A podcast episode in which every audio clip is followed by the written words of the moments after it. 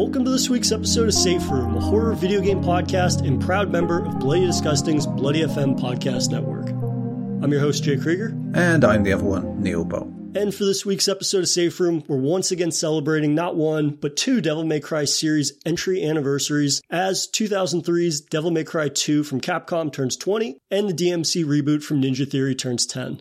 For those not in the know, the Devil May Cry franchise is a beloved horror hack-and-slash series led by the brash and rebellious protagonist and demon hunter extraordinaire, Dante. But it isn't just Neil and I this week, as we've enlisted the help of senior editor of PlayStation Universe and the co-host of the PlayStation Unchained podcast, Garri Bagdasarov. Thank you for having me. I'm really excited to be here. Well, we're happy to have you, and we're excited to pick your brain about Devil May Cry. Last year we chatted about the original game, and that was basically the extent of my exposure to Devil May Cry, really. It was one of my oversights, but, it's great to have somebody that I'm sure is as much a fan of the series as Neil is, and I'm excited to kind of compare and contrast a little bit between DMC2 and the reboot and just, seeing how maybe things have evolved since DMC2 and just how, the reboot took a crack at something that was pretty well established. And it seems like there was maybe mixed responses to that and how successful that was, but we'll get to the bottom of all that and more, I'm sure. But Garri, as it's your first time on the show, why don't we start with just, how you regard Devil May Cry as a series and what makes it a standout for the genre? For me, Devil May Cry kind of has been hit and miss in a lot of places. I loved how it started as a Resident Evil game and kind of became its own thing from its creators, Shinji Mikami, I believe it was. The first Devil May Cry was this big step forward, I feel, for the action genre, where it was cool to be this badass character who wasn't afraid to fight. He was very confident. He was cocky at most times. He made fun of his enemies. It was fun to see, which you didn't really get to see a lot at that time. And I feel like the game kind of propelled the action genre forward, the pure action genre. If you look at a lot of the games that came out, you have Bayonetta, which essentially was a spiritual successor to that in a way. But it did a lot. It did a lot for the genre, and I really appreciated it for that. I started kind of falling out of love with it when they kind of started shifting away from the character of Dante, and they started introducing all these other characters throughout the franchise that kind of started to become more important in the story they were telling. Because I feel like the entire story of Dante started and ended with Devil May Cry 1. Like, there's really nothing else for them to tell you about him. So they kind of went in and tried to bring in all these other characters. They introduced his brother, which they kind of hinted he had in the first one, but they never really confirmed it. They just randomly added him in. So it's been a kind of a love-hate relationship, right? I feel like Devil May Cry kind of tried to push the envelope forward after it's already established the type of game that it was, and it always tried to outdo it, and in my opinion, didn't always succeed in outdoing it. No, unfortunately, and it's a good thing that Devil May Cry 2 came out, and we know. Chronologically, it's technically the end of the story of Devil May Cry. Yeah. When it comes to all the the five games and the reboot, which obviously is not part of that, but we kind of see that Dante is very mellow. He's very not entertaining anymore when it comes to Devil May Cry 2 like he used to be. It's an entirely different actor playing an iconic role and not getting it at all in that second game. It's just little bits of it come back in the games after, but yeah, the shine of that first game isn't there as you go on from it. Yeah, and Capcom could have just disregarded Devil May Cry 2. They come back, you know, it's whatever. We're just going to make the sequel of Devil May Cry 3, and that's going to be the real sequel, even though it was a prequel to the story. And obviously, you have 4 and 5 that, you know, have that same type of cocky Dante that people loved. But they didn't. They still made it chronological in a way, and it's still part of the main overall story of Devil May Cry, if you can really call that it having a big overall story. It basically seems to revolve around telling the same story over and over again, but it's in slightly different ways. Well, I guess since we've transitioned into Devil May Cry 2 talk, and you know, if I've accurately read the room, I'm not sure if this will be much of a joyous celebration of its anniversary. But nonetheless, you know, Neil, you revisited the game this week for the first time in quite a while, I believe. So generally, was the game all that you remembered it to be? Did you maybe misremember certain elements that didn't end up being as much of a hindrance on your experience with Devil May Cry 2 as it was originally? Well, you know, when we talked about the original, when that had its anniversary, and I said, you know, I could appreciate that it's dated in a lot of ways, and, you know, it's like, but, you know, the charm of it's there, and I love that. And, you know, something that's definitely hit Devil May Cry 2 is the same, is the fact that while it is technologically slightly more advanced than its predecessor in some ways, especially in like the look, as a game, it has aged like the finest cheese, you know, that was left out in the sun for the last 2 decades. It is worse than I remember somehow, which is staggering. And, you know, I had long attributed it to being expectation and anticipation and having a sequel come out to something. You know, I had, in the early 2000s, you know, I was only really getting into franchises and things and really getting excited for like sequels to things. And in the world of games, generally, sequels are bangers out the gate, especially from Capcom. You know, like Resident Evil 2, you know, it's, you know, the greatest example of that. And it was just game after game where it's like, yeah, there's a great sequel to that. There's a great sequel to that. Brilliant. You know, and then, I don't know, then something changed in the world of games where sequels became more like movie sequels, where a bit of a mixed bag. But that, in terms of game, was the first game I really just went, what the fuck is this? You know, and I do not know what this is, but it's not what I signed up for. You know, this is not what I've waited, you know, a year and a half or so, I think it was, for at that point. And, you know, I was hoping that maybe there'd be something I just missed, mellowed out on. I said this, you know, when we talked about Dead Space last week, you know, how I appreciated it a bit more than I did at the time. You know, because, you know, I have, for what it's worth with that game, I have so many memories that surround it, you know, that I can sort of connect to it and say maybe they were the reason I didn't like it. You know, it's like, you know, stuff in personal life, things that were going on like that. Maybe that was it. But no, just coming back to it and having just played you know, DMC as well, I was just like, no, how is this? Just I can't. I know it's not the same team, but you know, you consider some of the people working on that. You know, one of the world's most famous Twitter blockers had a hand in this one, in Kamiya. So you think, okay, so it should have something to it. It whiffs the point completely. It's like the Hollywood remake of the really insane batshit, you know, Japanese film or something. You know, that's what it feels like. It's like everything about it is like, yeah, we want to be cool. I mean, to the point they had that fucking, was it Diesel jeans deal in there, you know, with the costumes by Diesel. And it's like, what? What does any of this have to do with Devil May Cry? That's where the budget went, man. Yeah. Yeah, I mean, that's probably true of Capcom in general in the years that came past, where it's like they don't seem to understand that, you know, you get people to pay you to sponsor, you know, to have sponsored things in your game, not chase after Diesel and say, we'll pay you this amount to have Diesel in our game, please. And that's what it feels like in there. Yeah, I mean, that's like tip of the iceberg stuff, and I'm sure we will get into it, but I'll let other people talk about it first before we do.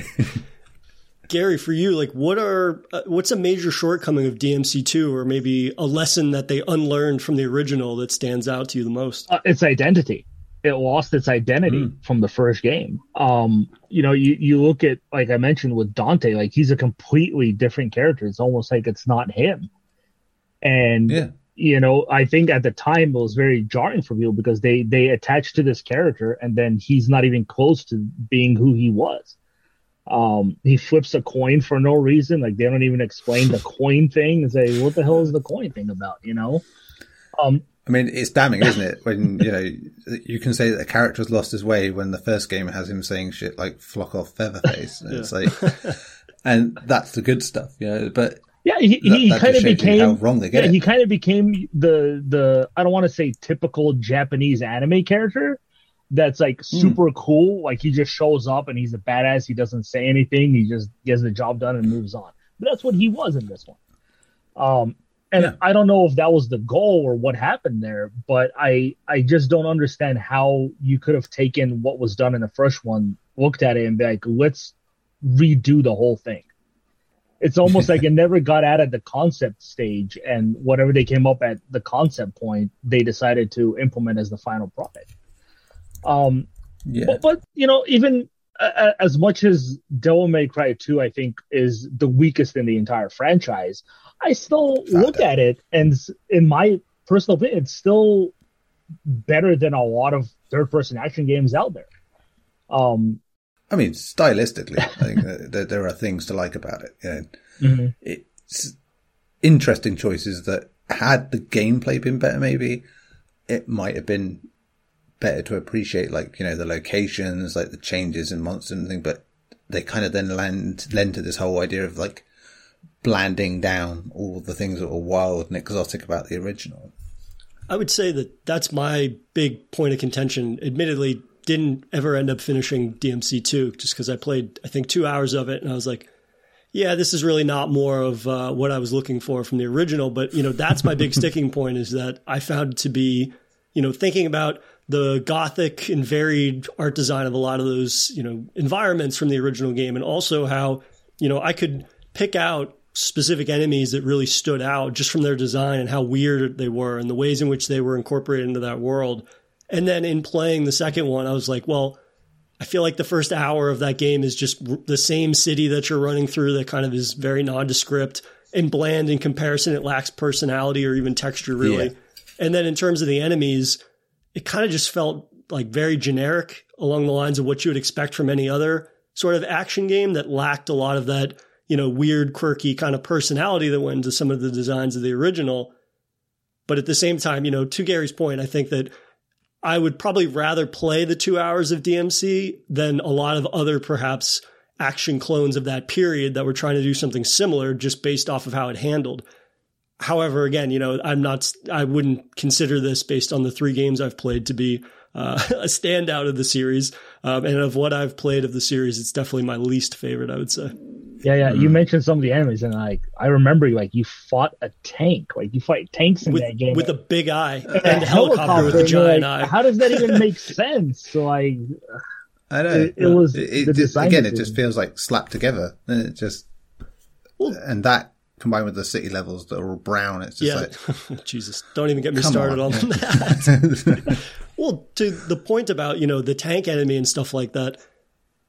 Given how bizarre that world can be and the types of creatures they throw at you, you know, there is a scenario where that could work, right? But again, it felt like the additions or the expansions on the environments and the enemies, it felt like they didn't have the same type of care that went into what was available in the original. Because it's like, sure, you can have this, you know, in, I guess, suppose, demonic tank, if you will, but you have to give it a design element that doesn't just make it seem like any tank from any other video game you've played. Or the fact that, you know, the second half of that initial just brown village that you're running through continues into a section further that it's like, okay, now it's nighttime. So now you can barely see the projectiles and stuff like that. There was just some very kind of like thrown together feel to a lot of those early sections that I played, to the environments and whatnot, that did not bring back fond memories of what I had appreciated of the original Devil May Cry.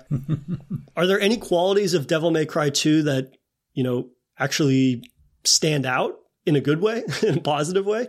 You know, we mentioned that compared the gameplay compared to plenty of clones of that era that tried to emulate that, was, you know, felt like it was a continuation of what worked in the original in some regards. But are there any really like positive qualities to Devil May Cry 2? The music's quite good. I mean, again, not on the level of the first game, but it's got a nice sort of, you know, Capcom games of that era of just generally hit it out of the park with music, whatever. And this was no slouch in that department. And, you know, Dante's design, I don't mind. I really liked, you know, before the game came out, I was really intrigued by it. I thought it was like a cool sort of upgrade on what he was. And to have a slightly older Dante, it's just unfortunately that, you know, the rest of him didn't come with it. You know, and again, before playing the game, the character of Lucia looked interesting. You know, to have dual protagonists, I thought that would be cool. Again, turned out to be a bit of a false thing, because it's more of like reskinning the character and making you play the same thing twice, as it turns out with this game. And I don't know, like I said before, there's aspects of it that would really work if other things worked well. You know, and I think, you know, the enemy design can be good, you know, when as much as it can be bad with the sort of Ouroboros tanks and things. You know, there are other enemies that look really in place with what we'd seen already. And, you know, that general sort of upres of 2 years of PlayStation 2 development on from the original is brilliant. It does, you can see the visual upgrades. But it's just, we don't have to caveat every time we're saying why it goes wrong, I suppose. But, you know, it's there. And though I can't quite go as to bat for it and say that I'd rather play this than certain other things, yeah, it's not awful, you know, in a lot of ways. It's just when compared to where it was and where it goes, it's, you know, the biggest nosedive I've seen a franchise take since what, the Mission Impossible films, when you go from 1 to 2. You know, it's like, you know, where it's like taut drama and it's like John Woo's doing the next one. You're thinking, okay, that's cool. And I just look back at it and think, you just like the Limp Bizkit song. That was it. It's like, nothing else about that film worked for you. And yeah, so yeah, this is very much my Dougray Scott in Mission Impossible 2 of video game sequels. It's, I hate it for what it is, not what it isn't. I have to mimic some of the things you said, Neil. I thought the soundtrack was actually pretty good.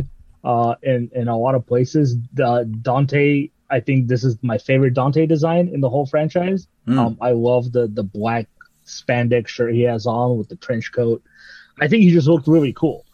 I actually did like Lucia. Is that Lucia? Liked her character.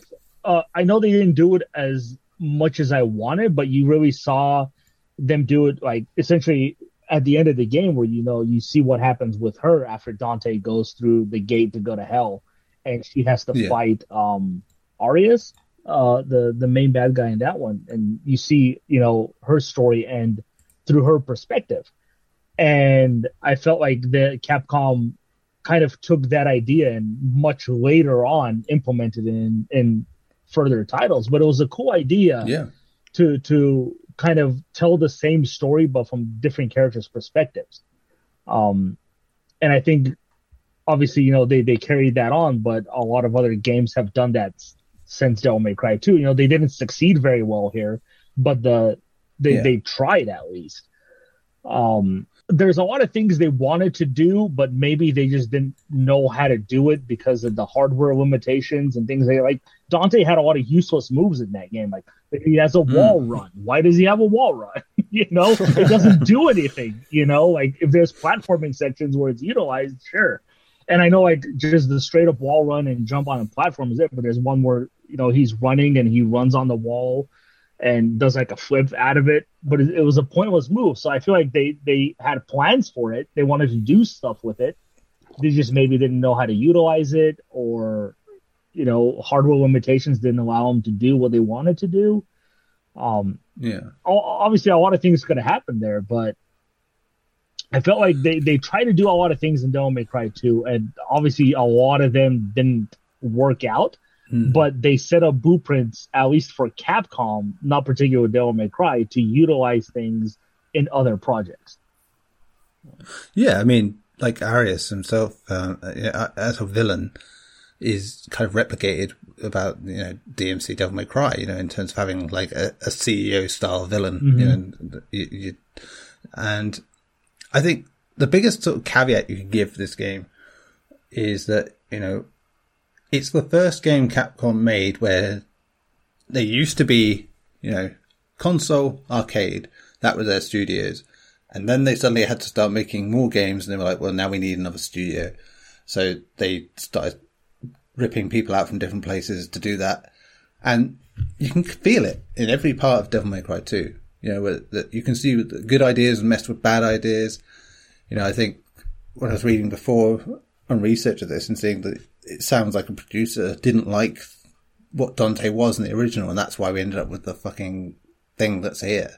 You know, it's like that we ended up with this grown-up person, like, which is shocking. Way to pull the rug out from under one of the best features of the original game. I know, yeah, I know. So yeah, you can give it that sort of caveat and say, okay, you know, it's not all their fault. You know, the team. It was a time where they were shifting into doing different things, and this happened to be the game that got sacrificed to the gods rather than one of the bigger franchises at the time. Almost the lack of direction at that point. You know, Shinji Mikami went on, I think, after that to do Resident Evil 4, right? Yeah, I mean, I think he was working on that. Yeah, Devil May Cry was supposed to be Resident Evil 4, and it morphed into that. So, you know, you lost the guy who essentially led the team. So you had to give it to some new person or a younger guy there. Well, Kamiya had done Beautiful Joe at this time, hadn't he? So I think he had some experience, but yeah, I think this was the first time he'd really done a big studio game. You know, so, you know, I think you can see aspects of that in there, you know, and what Kamiya can bring to it. Yeah, game, I mean, credit to him. He went on and did Bayonetta, which was, you know, vastly. Almost feels like an apology for this, you know, in that way. It's like, I wanted to make the game that I really envisioned. And yeah, Bayonetta ends up being like an offshoot continuation of what Devil May Cry could have been, you know, where it's campy, over the top, unserious, and lots of cheesy lines and smuttiness, and it is just like where the series could have gone, you know, it had the right thing. So yeah, I don't blame Kamiya in that regard, because he clearly showed he wanted to do that sort of stuff with this franchise, with what he does later.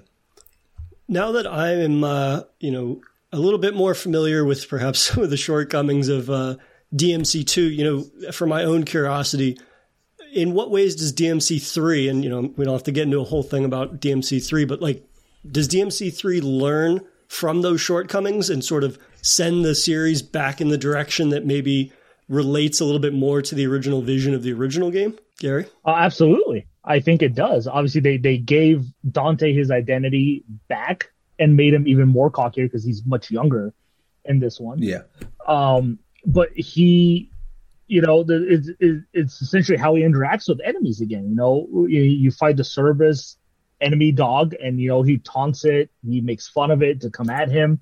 You know, they brought him back that way. The other big thing they obviously learned, in my opinion, is their storytelling. They actually cared about giving Dante a story this time. And, you know, obviously they introduced his brother this time. And they went in, they fantastic cutscenes, you know, over the top action. This is what made Devil May Cry so good. And then up the ante on that, give them all these multiple different weapons to use now, mix and match.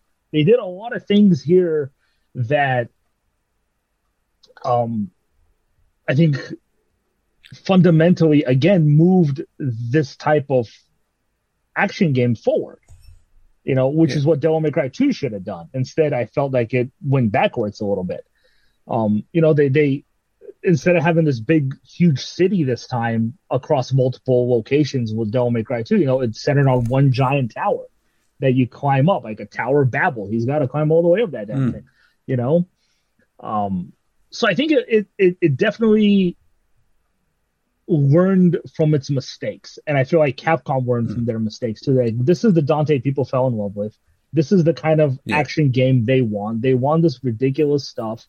Let's give it to them. And, you know, he's riding a motorcycle up a freaking building. He's dodging missiles and shit.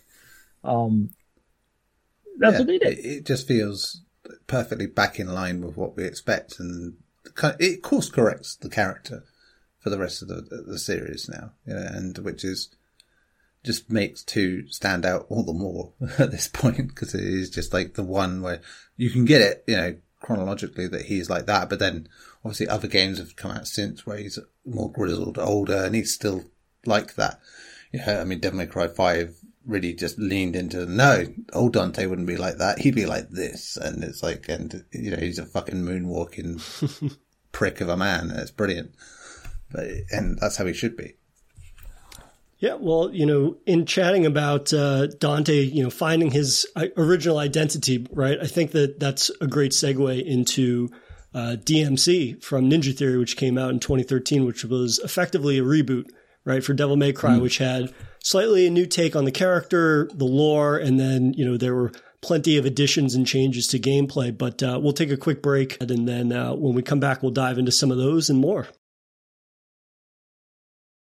And we're back from our break, and let's dive right into DMC, because this was my first time playing it, and I was pleasantly surprised to find that, you know, while I may be the DMC sort of novice of the three of us, I still found that DMC resembled elements of Devil May Cry and Dante himself that were familiar, but it definitely deviated a little bit, and I'm really curious to see, you know, for you guys, how that landed for you originally, and, you know, maybe perhaps in subsequent playthroughs, if maybe you cooled on certain aspects that initially didn't quite land with you. But Garri, let's start with you. How successful a reboot did you find DMC to be? I found it very successful.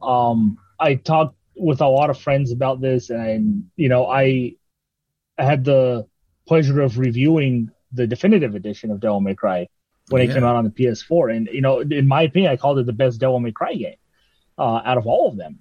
And I feel like the innovation that came from it was taking everything that Capcom tried to do with Devil May Cry 1 through 4. And it took it and it made it, in a way, cohesive. You know, it had a cohesive story. Whereas Devil May Cry was so broken up and all over the place when it came to its story. This one had a story of, you know, Dante, who we find out, you know, he lost his memory, or it was taken away from him by his father. And he has a brother, and, you know, they're working together to essentially stop Mundus, you know, a demon essentially controlling this entire city. And it had this a story that made sense. It followed beats of a story that you would expect, and it was a good story that they told. But, you know, they took aspects of what made everything of Devil May Cry fun, especially with its combat, and simplified it. You know, it more like they did with Devil May Cry 1, where, you know, his attacks were simple, but you can mix and match so many different ways. It creates this unique experience. Like, no combo will ever be the same. You know, they gave him the multiple weapons that they introduced in Devil May Cry 3. You know, he had the big hammer, he had the scythe, he had the gauntlets that you get later on. And you can switch them on the fly as you're fighting. And it added so much to the combat. And I loved all of that. The level design is, in my opinion, was some of the best Devil May Cry has had. Like, absolutely. The way that the world just changes on the fly as you're playing it, the platforming parts that they introduced, it was so well done. And, you know, you see the holographic, like, images of Virgil and I forget the girl's name.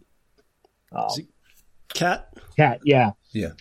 You see them. It was just a visually pleasing artistic style that they chose, especially towards the end when you're going through the tower and, like, you see the arrows that she draws for you through chalk telling you where to go. It was stuff like that. It was really cool. You know, the whole club scene was visually very well done as well. And obviously the news station was pretty cool. And the way they did the camera angles where, you know, it's like a news chopper flying around as you're fighting as Dante. It was stuff like that was really well done. But I think what hit most for me with that game and its story was how relevant it was. Mostly how people see things now, or is like, oh, corrupt people exist? No way, they do. Especially in big corporations and in power. Like, I loved how they took things like, oh, you're drinking soda. Imagine if that soda came from a human being that's being, you know, processed by demons and shit, you know? I mean, I think that even has like a Slurm reference from Futurama in that bit as well, which is mm-hmm. brilliant. Yeah, stuff like that was so well done, because we know soda is bad for you, but we drink it. Why do we drink it? You know, what if you found out? Would you still drink it that way? It's like, I'm drinking it right now. Yeah. It's like big corporations finding ways to control the masses. And they did it in this game, but they did it in such a unique way by introducing essentially a religious tone to it with angels and demons. Like, oh, demons, why possess people when we can just siphon souls of people by corrupting them with sin and giving them sin to live through, you know? It was very well done. I think it was very ahead of its time. And I think when it came out, a lot of people were like, what is this? You know, I don't want to say woke shit, but at the time, I guess you can say it was for that, you know? But people didn't really want to pay attention to that kind of stuff back then. Yeah. I think another aspect of the problem that came up for this game was internet discussion of things was really being, you know, coming alive at this point, you know. So moral outrages to trivial shit were huge at this point. You know, so and this game was a victim of that. For the daftest reason, when you think the biggest thing was like, he hasn't got white hair, you know, like that, which, you know, the game goes on to actually show that he does get white hair. Nowadays, you know, that in the post MCU era, that sort of shit would be fine. No one would give a shit, because you could get to, people would be like waving their hands like a fucking inflatable man. And, you know, every time when they saw that at the end, you know, when he gets the white hair, but then it was like, yeah, no, let's make assumptions. Let's guess that this is going to be terrible because it does this. And then, of course, made it worse with that scene early on in the game where the white wig falls on him and he says, not in a million years, which I love to this day. I love when games sort of rib their own audience like that, because Devil May Cry as a series deserves it, you know, because it's been so up and down and really trying to sort of swirl around back to the identity it already had, and then taking little side notes. And, you know, it's always something that the fans hate. And, you know, here's a game that, because of the time it came out, got so much more hate than, say, Devil May Cry 2 did.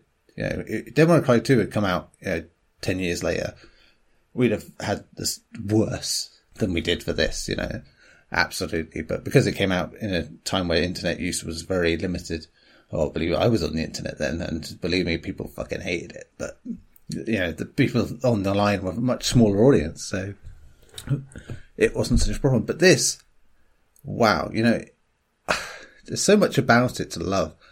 And I think what, to me, you know, we've been talking about identity and, you know, Dante being Dante. And one of the things I love about the original game is how Dante, he's cool because he doesn't care what he's saying. He's not really trying to make cool one-liners. He's just saying the first thing that comes into his head, and it's cheesy and it's terrible, and it works because he has the charisma to pull it off.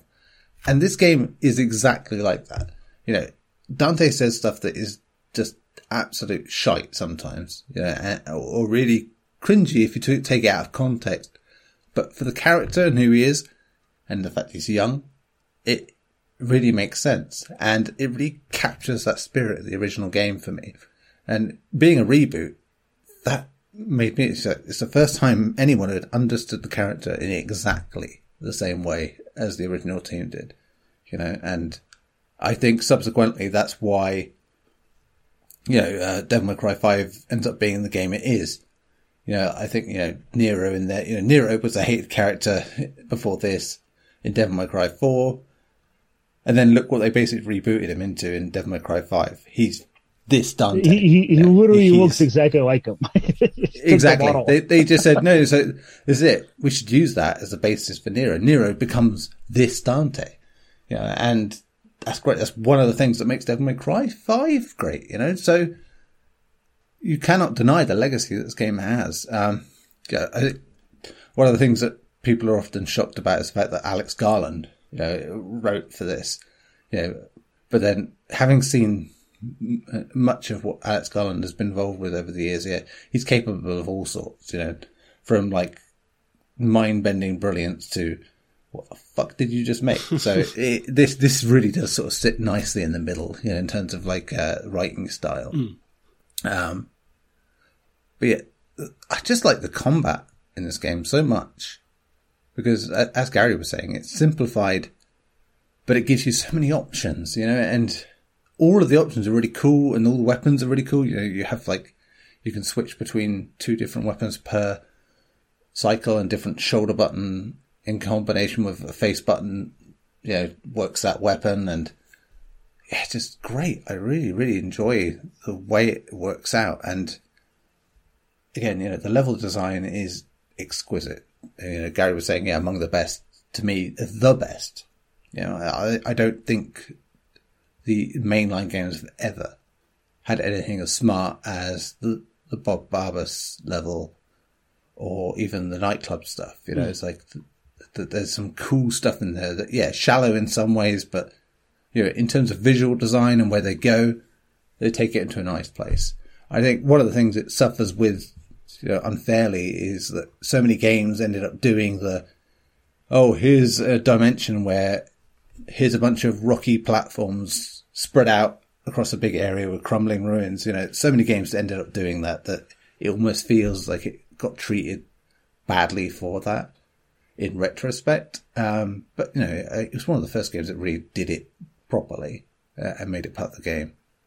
Yeah, so I really, really dig this game. How about you, Jay? As this was your virgin experience with this game.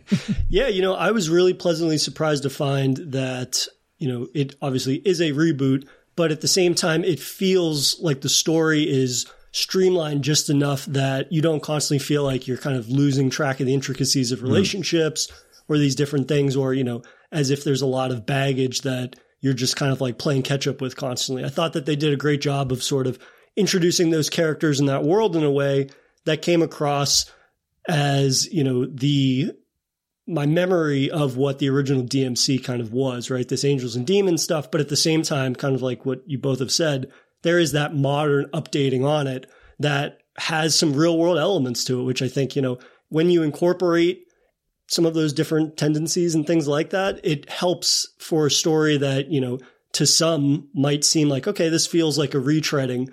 It gives it that fresh breath of creativity for all of the reasons that we've been saying, right? I think from the storytelling aspect to the environment and world building and lore of that, I found to be really interesting. And, you know, the whole, like, even though it is very much still rooted in angels and demons, I like that there's that sort of tech aspect, or the, you know, the crazy CEO that's ruling everything, that has their fingers in everything and is controlling and brainwashing society. I found that, and, you know, honestly, that's probably most of, I would assume, like Garland's handiwork, right? Is him pushing it maybe a little more into a realm that DMC hasn't explored previously, and in some ways feels reminiscent of some of his work in film or in other games, right? In terms of the environments, though, I think that, and we'll get into combat in a little more detail, but, you know, I was really blown away by the use of limbo, not only from the storytelling side of things, but more importantly in the game design, and the way in which you traverse that world. And, you know, even to your point, Neil, that, you know, there have been other games that have done things like that. It's almost Inception-esque, right? Where the world begins to collapse and becomes weaponized against the protagonist. At the same time, though, the way in which you navigate all of the environments, I found, for the most part, has this fantastic fluidity to it. And it really makes it, you know, it captures the elements of platforming that, you know, make platformers so much fun. But at the same time, I found that those sections do a great job of breaking up the combat. That's not to say that, you know, combat is one note, or that I grew tired of combat at any point, because the combat in this, I think, is fantastic. Of this genre, this is the best, whether you want to call it a beat 'em up or a hack and slash. This has been my favorite, just because of how approachable it is and the variety of weapons that you have and whatnot. I think also just how it telegraphs what you're supposed to do with certain enemies, where they have, you know, certain weaknesses and color coding and things like that. Simple stuff, but you learn it and it makes you more graceful in battle the more you learn. And that is something that I cannot say of any of the other Devil May Cry games. You know, where it has its own language that really just speaks properly and loudly and clearly. Yeah, I think I'm thinking back to playing DMC 1 and 2, you know, I was kind of fumbling around in the beginning of those games trying to get a handle on everything. But my transition into combat and really having a, you know, mastering combat, if you will, in DMC, I found to be, you know, effortless almost. You know, you, of course, you have to kind of learn the waltz that you're going to do with specific enemies, like you said, but the way in which the game opens up the, you know, the many flavors of combat and the multiple versatilities of the different types of weapons and abilities that Dante has in this. I mean, it's like a dream playing this. It's such a breeze. And you both have described it as being, you know, combat being more simplified, but in that simplicity to approach it, you know, there is still a good layer of, you know, complexity to it and stringing together combos and whatnot. But another facet of that has to be the variety of enemies and how you really have to take into account, you know, this is either shielded or this has, you know, it's flying and whatnot, or this is going to have a massive area effect. And all of those elements working in tandem with one another I was floored by. The, you know, 6 or 7 hours I spent with this flew by.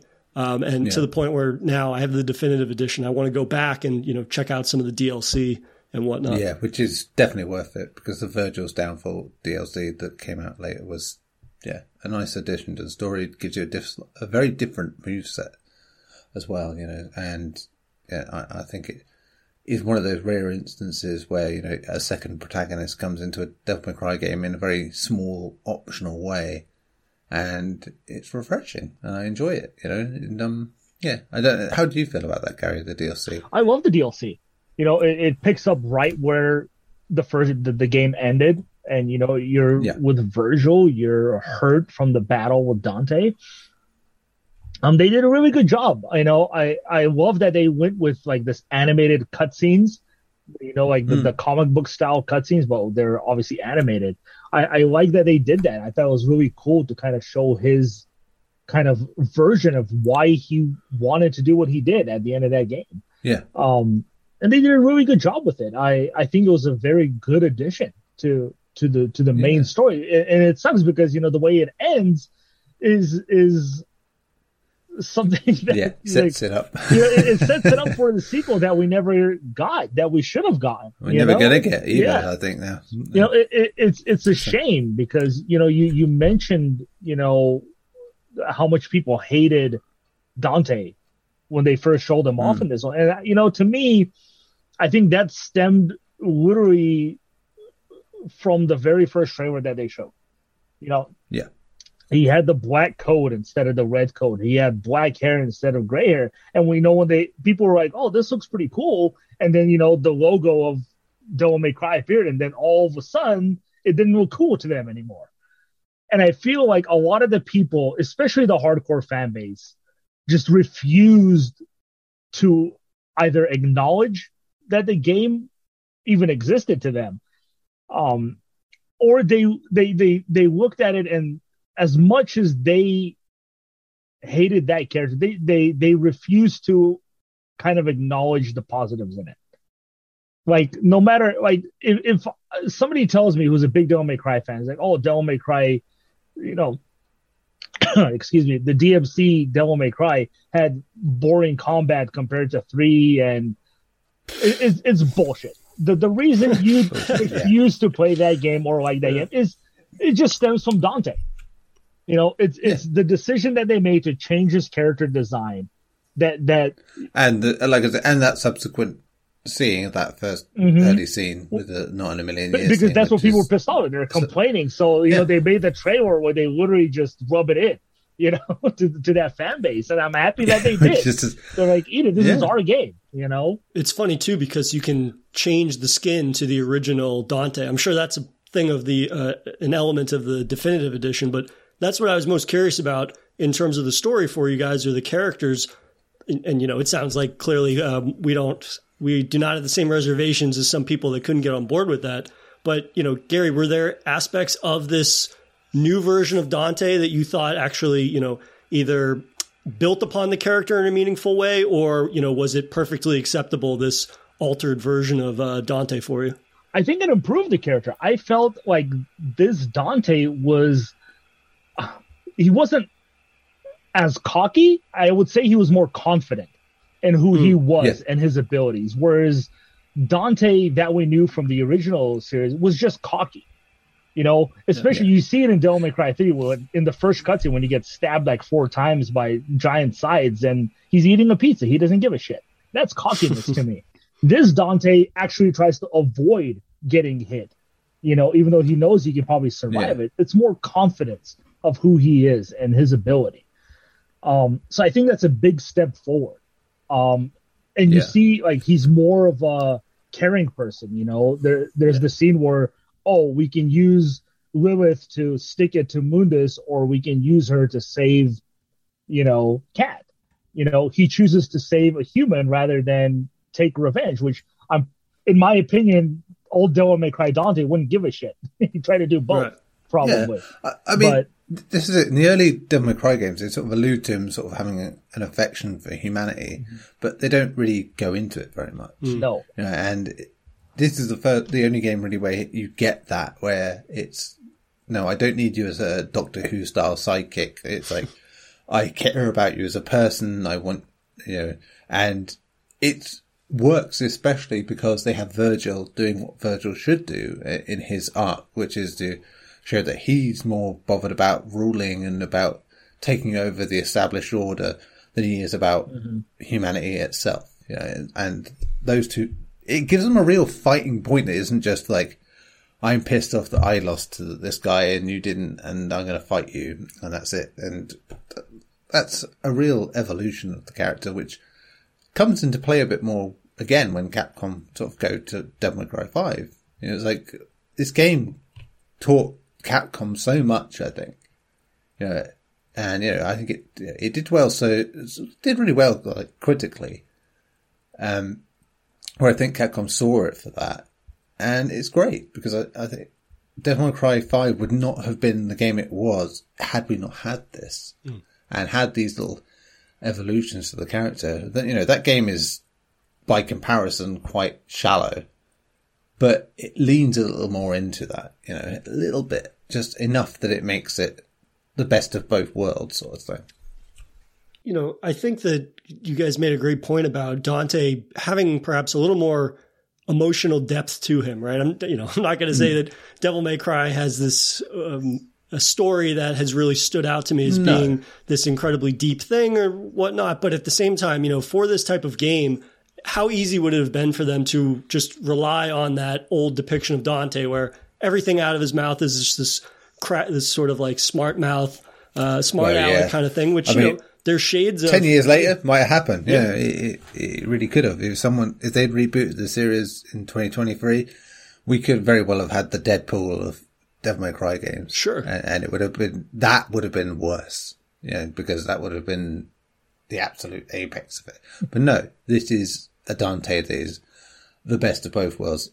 You know, tribute to the original in terms of having his own unique sense of humor that is not necessarily great or like... cinematic, but he's like, you know, he is very much in love with what he's saying, which, you know, represents the age he is. You know, it makes perfect sense. He's confident. You know, he is going into these battles with a nonchalance, and it makes sense that you just say whatever and it doesn't matter. It's like, I mean, there's literally, you know, the first big boss battle in the game is, you know, before it starts, culminates in a fuck you battle, you know, which is, you know, him and the boss just saying fuck you to each other, which is, sounds stupid in isolation, but as the character, for the character and who is very much inspired by sort of, you know, UK punk sort of style, you know, with this, you know, with Ninja Theory, you know, being very UK based, it's, you know, a very different take on Dante in that respect, but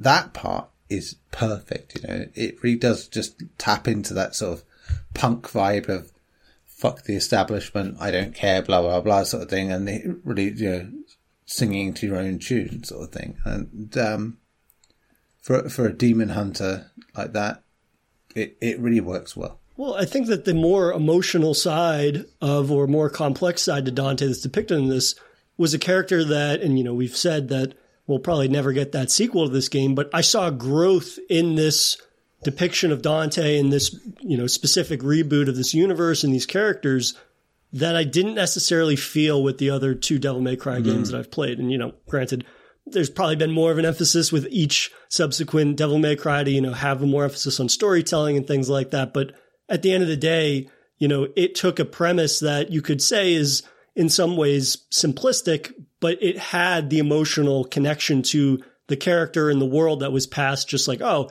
this character's good for a laugh and that's about it. I could see sort of the foundation being built of a character that, you know, could actually lead a story that has something to say other than, you know, just flock off Featherface, which as much as I enjoy that, after, you know, 6 hours or so, it's nice to have something that, you know, tells a story in a unique way, but also has, you know, some semblance of stakes in it past, you know, good conquers evil, if you will. In both cases, they feel very much like games of their time. You know, the original and this, you know, that you can grab an essence, you know, where it's like, yes, it's perfect for what it is, you know, and you know, this feels so much like a 2013 game that it's almost insane that the audience around it were so up in arms about it because it was perfect for them. They just did not realize how perfect it was for them. I think it probably the fact that everything that came out of gaming communities after this is probably a testament to why. But at the time, it was like, it was very baffling to see this moral outrage. It's like, have you seen what this series has been to this point? You know, it's like, it's never been consistent. Someone, yeah, part of the audience hates each game for some reason or another. Does it really matter that someone else is having a go? It doesn't erase the past four games. I mean, it is mad that we only got a fifth proper entry like many years after this, but you know, given how, you know, short a term period we got between this, but all the same, it's a fascinating franchise that changes up its style constantly, and I think, you know, it is telling that this one entry by a European studio, for once, is the one that has been so instrumental in making the franchise relevant again. You know, because, like I said, so much of what Devil May Cry 5 does comes from this, without a doubt. You know, so hats off to Ninja Theory, who, you know, will probably never get to do this again. And, you know, they went on to make stuff like Hellblade, but this was... a really daring thing for me. You know, it really did. And I'd be remiss if I didn't mention the music. You know, we were talking about Capcom games. You know, this isn't technically a Capcom game in that sense. They are the publisher, but a free-headed sort of composer network here, if you count the DLC, Noisia and Combichrist. You know, you have this sort of techno-electronica sort of band in Noisia, and then you have Combichrist, who are like industrial metal, you know, and combining those two in the soundtrack. Wow. You know, it's really strong. You know, it's a standalone thing to listen to, you know, more than any of the other Devil May Cry games. This was like, what the hell? This is amazing. You know, I think there's a track that literally, you know, does its little beat before it goes into the, you know, the bridge and smacks in hard. It has that Mundus line of "you don't fuck with a god," and then just, you know, drops the beat like that, and it's amazing, like that. And it's just a great thing that it combines this sort of like all these talents to make this really cool soundtrack that, again, feels perfect for 2013 and kind of ages well because of it's a combination of things. And in much the same way, I would say new metal works, you know, likewise, you know, there's a mix of electronica, there's a mix of rock and metal, and it just smushes together. It's just amazing stuff. I mean, I'll ask you, Garri, yeah, considering we've had some pretty banger soundtracks in this whole franchise, how did you feel about this sort of departure, if you will, with this one? I absolutely loved it. I loved how, I think, of all the things Devil May Cry has, I think as a franchise, the soundtrack has always been the constant. Like, there's always a good sound. Like, not every one of them has, you know, amazing soundtracks overall, but it still has some good beats throughout all the entire franchise. But this one, you know, I loved, you know, the more heavy, sometimes death metal aspect of it. But then they're able to kind of combine some of it with more of a, you know, upbeat techno-like style, especially like in a nightclub where, you know, they're trying to combine the two. And I think they do it so well. You know, I've always said, you know, there's some genres of music that mix so well together. I think like heavy metal with symphony mixes very well together. You know, and, you know, they kind of went out here and they kind of did their own little cool thing. I know, I think they licensed, I think, one of the songs. I'm not 100% sure. I don't, it's hard for me to remember at this point. But yeah, no, the soundtrack did everything for it, especially that the soundtrack, that the track they picked when you fight Virgil was so good.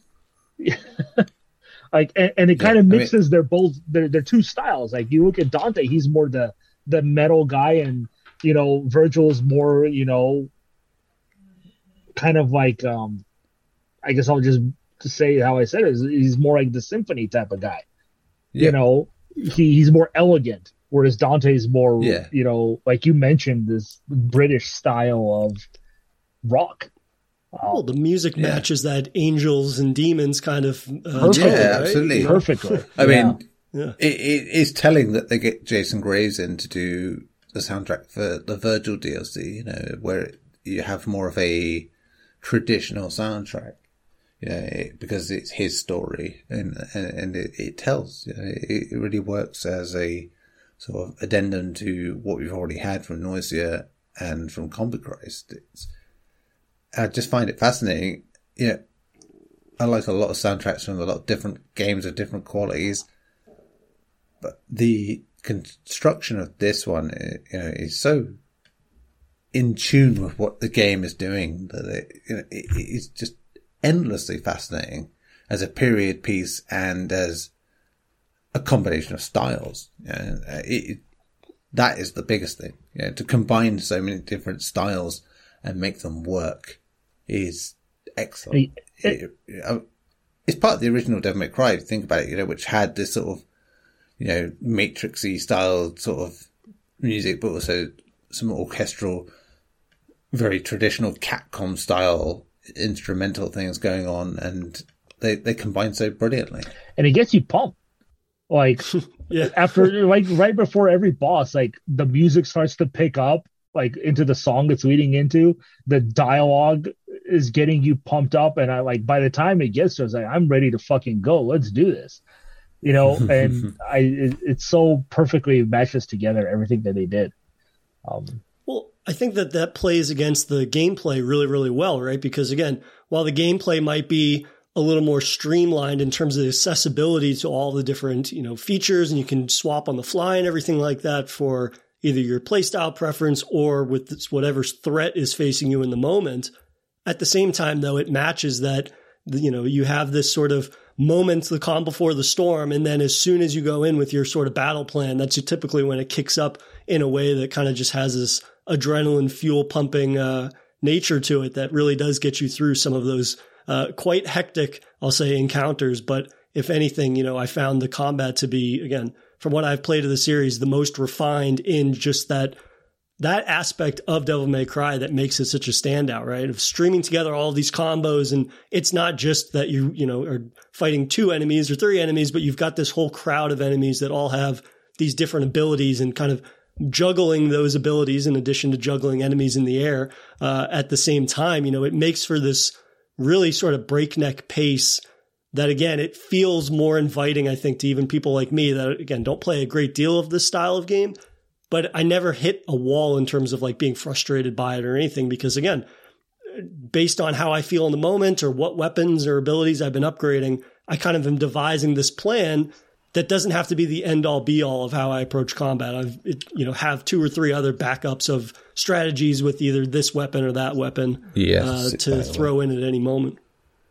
Yeah. And, you know, we were talking about this earlier, but the whole shift into limbo is a really smart way of covering what had been in the series previously, which was, you know, you enter an area, it would get walled off, you know, like normal, and in a very video gamey term.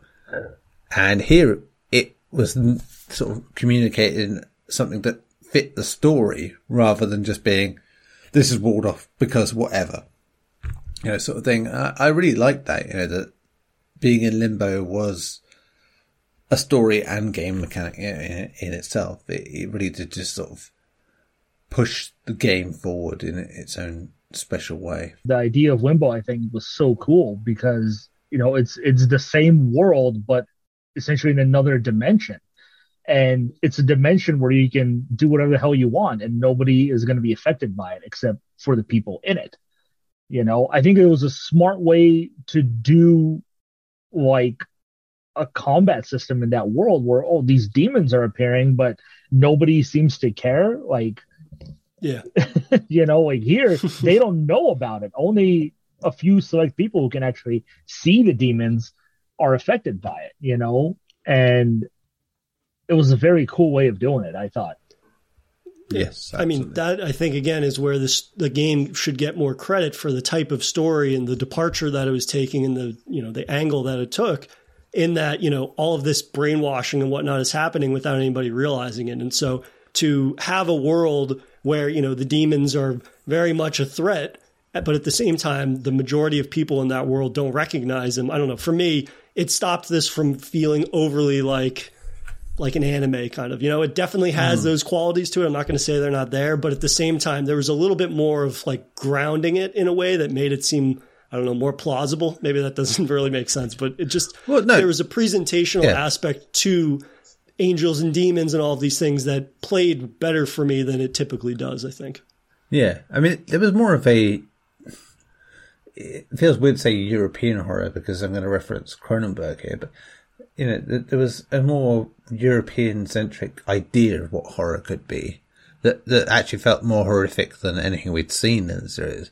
I mean, you think of the nightclub level and how that culminates in a fight with a reverse sort of mother and child sort of situation where, you know, the mother is being pulled into the child sort of thing in this in utero thing. It's disgusting, freaky and weird, and it works so well, and every boss design is like that, you know, where there's something about it that is fucked up and weird, and I really like it. But that is like the standout in terms of the design, where, you know, the baby is sent out to attack this demon baby and the mother is connected to it, and it's gross as design goes, and it works so well.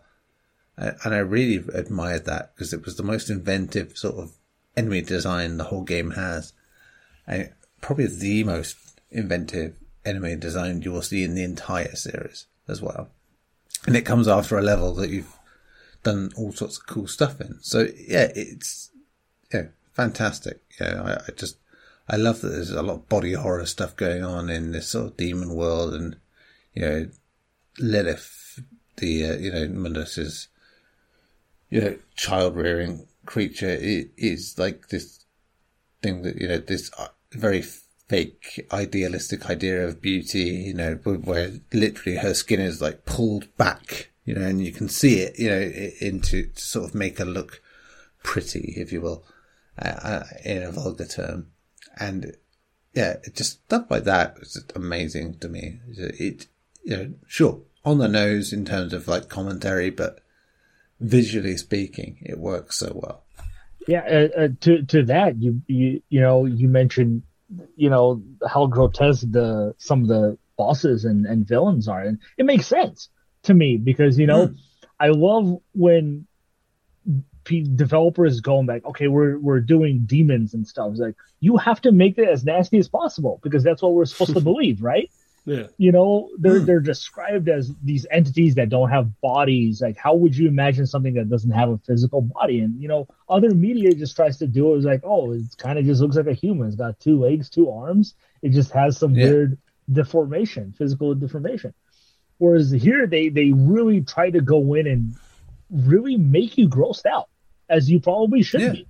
You know, if I could imagine a demon, I would imagine something super nasty that will make me throw up the moment I look at it. you know? Exactly. It's something basically swimming around in a skin suit, which is perfect, isn't it? Because you know, even Mundus looks like, you know, he's like Joe Rogan if he was a bag of maggots. He's that, isn't he? That is what he is. Yeah, and the succubus, too. Like, we believe that succubuses are supposed to be these super attractive women that lure men. I don't want to be lured by that thing. Hell no. yeah, that's it. I like that. The glamour and the illusion of what it is to most people, it's perfect, you know, because there's some weird sort of correlation with, like, the ambrosia of the gods, you know, being basically the succubus being that. You know, it's like, but... Secretly, it's a fucking awful thing, you know. And like I said, I like that they lean into the joke of, you know, being like Futurama Slurm thing, and really make that part of it, because it really does work for that. It has those little tongue-in-cheek references, you know, where it isn't taking itself seriously in the best way possible. I think it's just, you know, while the writing is not like super amazing, but I think for what it is, it's smart enough where it kind of feels odd sometimes, where you're like, oh, this is actually really good satire, but because it's presented in such a dumb way, you're kind of like, is it? You know, but you look, Alex Garland's involved, and I think that, you know, hit and miss as it can be, you can see it. You can see how what he says when he's being smart can also be dumb. You know, and how that can be a very deliberate decision. And you can see it definitely in this game. There's definitely some commentary being made there in between, you know, lines such as disgusting fuck child, which made me audibly laugh out loud at the free-flowing way in which the succubus calls you that. But no, yeah, you know, I think while we're talking about creative bosses and whatnot, probably my... You know, maybe my second favorite to the Lilith portion that we've mentioned is the Bob Barbas boss fight, which is clearly supposed to be a certain Fox News host who shall not be named. But, you know, the ways in which that stage not only has you fight an enemy that's not as versed in body horror, right? It's more of like the technological boss, if you will, or it's this big hologram. Yeah. The ways in which, though, that has different stages, right? So you're, you know, avoiding... specific projectiles from him in this, you know, digital space. Yeah. But then the way that, you know, all of a sudden the perspective shifts to a newscast and it's Dante fighting off enemies in that original, you know, carnival section. Yeah. Like that I thought was just an amazing way of playing with perspective that ties into, you know, the focus of this villain that you're fighting or this boss that you're fighting. Yeah. But again, breaking up perhaps, I say monotony, but I don't mean it as if it's like poor design or anything, but the stages and the ebb and flow of combat with that specific boss, there's this extra layer of perspective to it that I think helps to keep that entire encounter feeling fresh in a way that makes it a standout. Yeah, and it ages well, you know, it really does. It's like, because it's an evergreen thing. And you know, now, because we live in the age of social media, you know, in a world that's very different to 10 years ago when people were losing their mind about Dante's hair, you know, we live in a world that's more comfortable online, where, you know, there are many different viewpoints and some of them really fit with the ideals of this game a bit more. Man, in so many ways it feels like a game out of time as a result. You know, it's like if it had been released maybe 3 years... Just 3 years later, so much would be different. I think this game would be revered in a way that it never would have been before. I think just because it came when it did, and it, you know, people were on the internet more and becoming more, you know, and they weren't being challenged in the way they are now.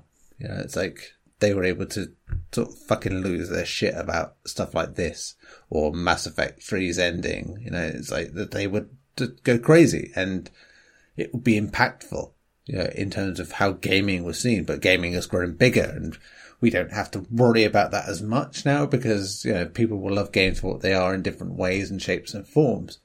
But then, you know, that was a death wish to anger the gamers, as you will. You know, as Garri was saying, you know, fandoms are so entrenched. I bet that this version of Dante would receive just as much of an uproar no matter when. This was released, unfortunately, just thinking about this is kind of a random aside, but like seeing the reception and critical success of something like Megan, that film that just came out, and then comparing it to something like the Child's Play remake, right? It was like, what was the thing people couldn't get past was the fact that Chucky had a different voice actor and he was, you know, slightly different. It wasn't the possessed doll. It's an AI, but that still ends up being a film that, you know, that's, this is my opinion, a film that, you know, carries on that character in a way that's at least interesting or evolves on that classic Chucky and delivers these crazy kills. Yeah, people have a very hard time moving on from what they know, you know. When Robert Englund got recast as Freddy Krueger, you know, people lost their shit. They literally judged that entire movie on the fact that he wasn't playing Freddy Krueger anymore. Yeah, you know, I'm not saying it was the best Nightmare on Elm Street movie, but it definitely wasn't the worst. You know, the compare fandoms, that to Freddy's Dead, and the fandoms are just that. You know, people weren't happy when they recast Hellraiser or Pinhead. Yeah, you know, they're just never the only people you can really recast are those who don't talk. Jason, Michael Myers, you can recast those guys because they don't talk. You never see their face. It's easier. And the same thing happened with Chucky. You know, they're so used to the voice of Chucky being, like they just can't. Well, I think Mark Hamill did a phenomenal job.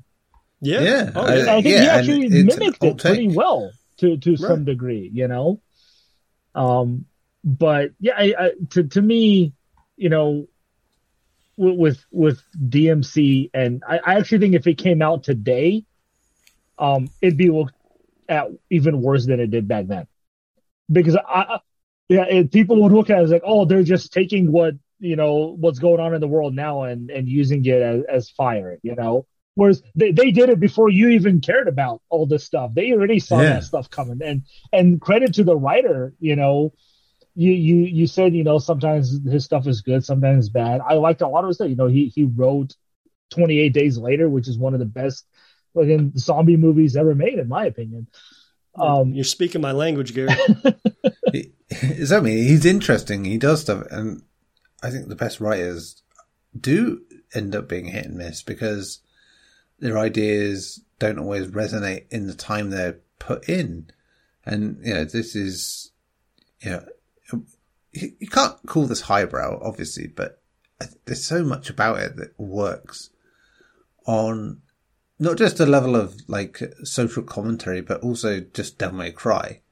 I think it's a combination of those two things where people who don't really understand either can take it out of context and go, "Oh, this is terrible," because they don't get why there are shitty jokes when, you know, the Devil May Cry was born from it. And, you know, for people like myself and Garri, the love of this franchise was born from its guy that made shitty jokes and was also pretty fucking good at killing things. Sure. Well, and that was it. Anybody that doesn't like is not prepared for the one-off jokes and just like some of them not landing and whatnot. The game fucking opens up with a guy flying through an RV naked and a piece of pizza covers his crotch. Like you, if you can't get on board with that from like the moment the game starts, then like I don't know what to tell people, because the game is so upfront in its sensibilities with humor. And it's like comedy is one of the hardest things ever. Is every line hilarious? No. But more often than not, it's informing his personality, which, you know, is beloved for a reason. Exactly. And I think in games that's more important. Yeah. You know, it's like you are being that character and they have to be themselves, not running to a script, because that's the film. Then you might as well just have your hand off the controller and watch what's going on. But no, you are partaking in what the character is, and you should feel like that. For me, when I played that original Devil May Cry, I fell in love with what that character was, you know, because he was a character out of time even then. You know, it's like he's an 80s action star in something that wasn't supposed to be like a success, you know, like where lines aren't like polished to the fucking nth degree. He is just there, making these lines that end up being cult classics in their own right. Flock or Featherface, or stick around and find out the hard way. Doesn't make sense. It's a terrible line. But guess what? I'm still quoting it here, now, all these years later, because it stuck in my head that much in terms of what that game presented itself as. And so it works. You know, you can be like that. You can be cheesy and wrong and work if you have the earnest sensibilities behind the character to make it work. And that is always what Devil May Cry should be. You know, to be honest, I honestly think that Capcom was happy with DMC, Devil May Cry. Yeah. I think they wanted a sequel. They wanted them to do a sequel. I think the fan base was just so much louder than every... You know, we always say the minority is always louder than the majority, and I think that's the case here, because I think it sold like 2.5 million copies when it came out.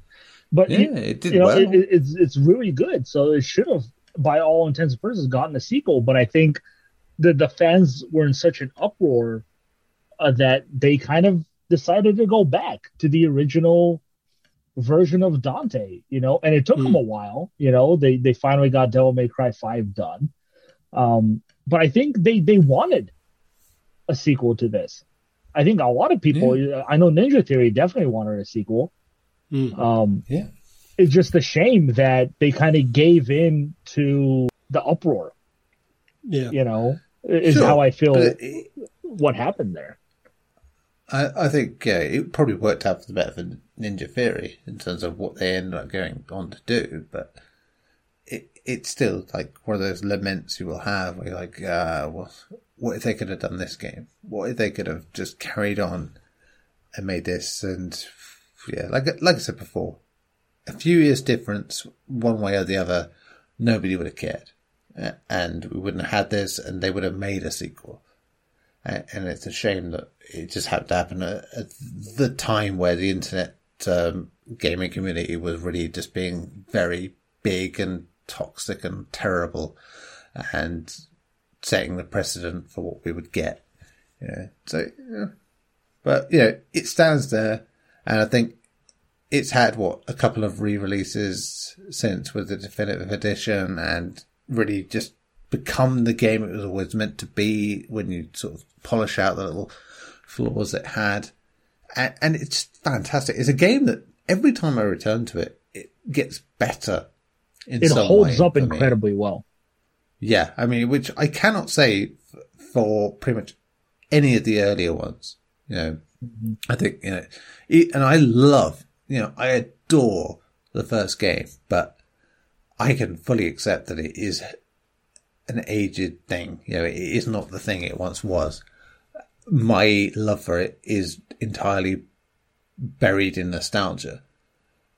But, you know, this is a game that, you know, within that same sort of time frame, I went from that game to DMC. You know, it has just continued to sort of grow and be better, be more impressive, and be more... You know, 2013 was a really interesting year in so many ways in terms of the games that came out, and there was some really cool sort of shoot-for-the-moon experiments with companies, franchises, developers, whatever. And, you know, this is one of the tentpole games in that regard, where it really just sort of showed people that, you know, you can do things differently. You can really make an established franchise work in a different way. But the audience that was there didn't want that. They wanted to be spoon-fed the status quo. And in some ways, you look at it now and look at where games are with the like mainstream audiences, and you totally understand why that was the case, because people really do just generally want the same shit again and again and again and again. And clearly that was the case then. I mean, Devil May Cry is old enough as a franchise where you can look at Devil May Cry 5 and say, oh, it's a return to the franchise's roots and stuff. And say, yes, it is. But you're then ignoring what DMC gave to this, you know, what it added to this. I think it added a lot to franchise. It really there's a reason, you know, Capcom wanted a reboot. Clearly, they saw that it wasn't working anymore. You know? Yeah, I mean, 4 was such a weird game in that it's perfectly fine. and you know, it does the job, but it does feel like they're sort of just going through the motions. Yeah, 3 was lucky enough to be after 2, and so it could have been anything and been better than that game. Sure, but yeah, it was quite good. Did the job, nice stuff. I still think it's regarded far higher than it should be. You know, just because it came after 2, but 4 was like, you know, it had its own problems. You know, Nero was introduced and people didn't want that, and it was, you know, ironically the same kind of thing we ended up getting with DMC, you know, where people shat on the fact they changed Dante to be this character that was basically what Nero would end up becoming, which people would end up celebrating the fact that Nero was like that character. It's such a weird franchise, and I love it for that, because we've talked about identity so much, you know, in this episode about, you know, and this franchise wants to have an identity, and it has it throughout. Yeah, but at the same time, it's constantly searching for a new way to present that identity, and always alienating or pissing off people in one way or another who were like, no, well, it's not like this, not like that.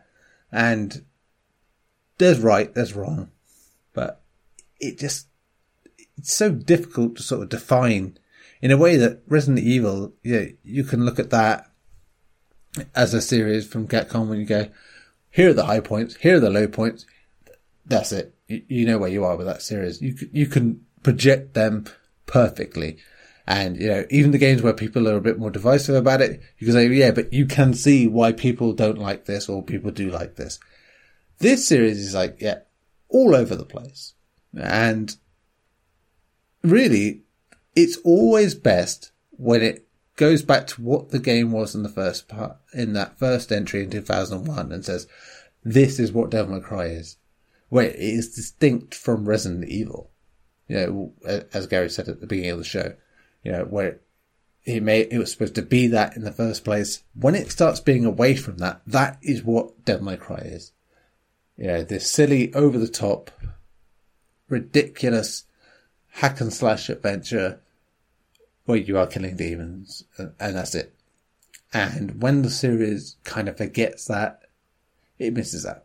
And this is why I think, you know, 10 years later from DMC's release, I think that the reason why it is still seemingly so beloved by people that it clicked with and that are open to change is the gameplay. I think it comes down to it, right? Yeah. That gameplay is so strong. And, you know, when I think about games from the 2010s, you know, I've tried to revisit some of them, and, you know, some of the design feels dated to the degree that I'm like, well, I'm revisiting this because of nostalgia, or, you know, there's a story beat or characters that I want to, you know, re-experience. With something like DMC, though, I mean, the story, it plays, you know, second tune to the gameplay, in my opinion. And this is a game that conceivably, the next time I revisit it, whether it's 5 or 10 years, the gameplay is so strong in hitting that core loop in a way that's very accessible, but still has that depth of stringing together all of the tools at the player's disposal in a way that I'm like, yeah, this game probably wouldn't have that same type of age or, you know, feel antiquated. Even if they end up making another DMC down the line, which I'm sure they will, at the end of the day, I could still revisit this for, you know, so many of the elements that we've talked about that don't have anything to do with, you know, story or whatnot. It's more so just about how, you know, influential that game design feels in evolving what Devil May Cry is and taking it to this new place, which, you know, now it sounds like I need to revisit I need to play Devil May Cry 5 perhaps to see how this game influenced that, even if, you know, obviously it's returning to a more traditional DMC experience perhaps in most regards, but I would still be interested to see, you know, the lessons learned from DMC, from Ninja Theory. Yeah. Oh yeah, I mean, spoilers ahead. Great soundtrack again. There we go. As long as you don't get used to playing as one character, because the moment you do, they switch the character on you, and you're like, God, I gotta fucking learn how to play the game again. It's like 6 levels in, man. Yeah, but one of Dante's weapons is a motorcycle cut in half, so wins the day. It's one of the other characters literally just recites things from a fucking book while he attacks. That's it.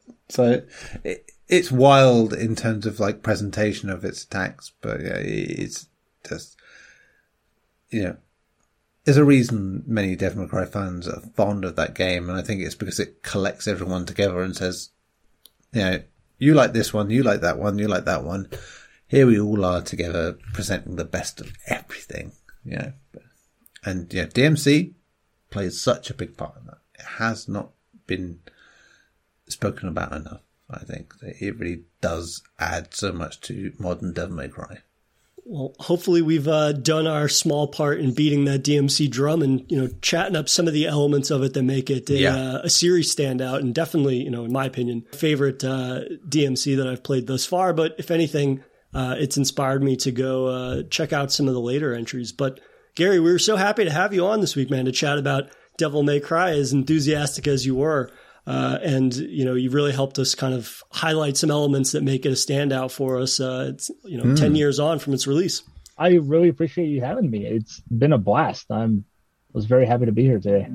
Thank you for listening to another episode of Safe Room. If you enjoy the show, please rate us on iTunes and follow us on Twitter at SaferoomPod for show updates. You can also join our Discord channel, Safe Room Podcast, to chat with us and other horror fans about the genre we all love. You can also drop us an email over at saferoompod@gmail.com if you'd like to share your thoughts on a game we're going to cover. Thanks again for listening, and we'll see you guys next Monday.